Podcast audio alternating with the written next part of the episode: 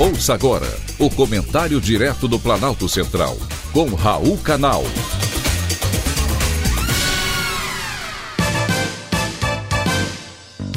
Queridos ouvintes e atentos escutantes, assunto de hoje: praia sem som. Quem não gosta de samba, bom sujeito não é, disse Dorival Caymmi com muita propriedade. Ouvir música de uma maneira geral faz bem à alma e à mente, mas cada um tem seu gosto, e ele não se discute. Contemplar o mar e seu horizonte é também muito bom para a alma.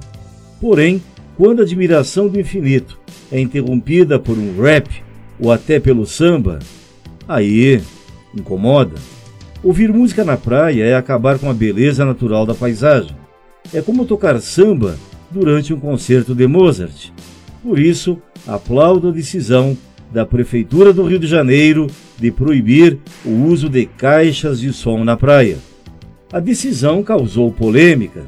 Muitos DJs praianos ficaram frustrados por não terem mais um palco para fazer as suas apresentações inusitadas.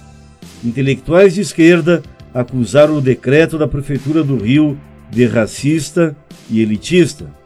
O argumento é o mesmo das defesas das pichações. São expressões culturais de comunidades negras e pobres, como se negros e pobres fossem os únicos a ouvir música alta na praia. Riquinhos brancos de classe média e alta também abusam no volume do som.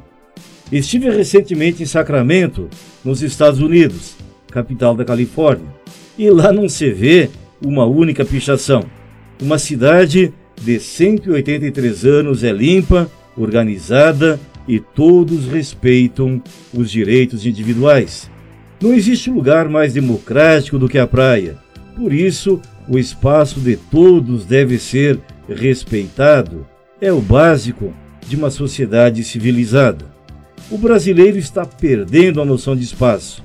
A praia ou o parque, como temos aqui em Brasília, é um espaço público, mas para alguns isso significa que seja um espaço dele, como se privado fosse. Ter um comportamento cordial e civilizado também faz bem para a alma e para a mente, igual ouvir música, desde que não atrapalhe o vizinho ao lado. Foi um privilégio ter conversado com você.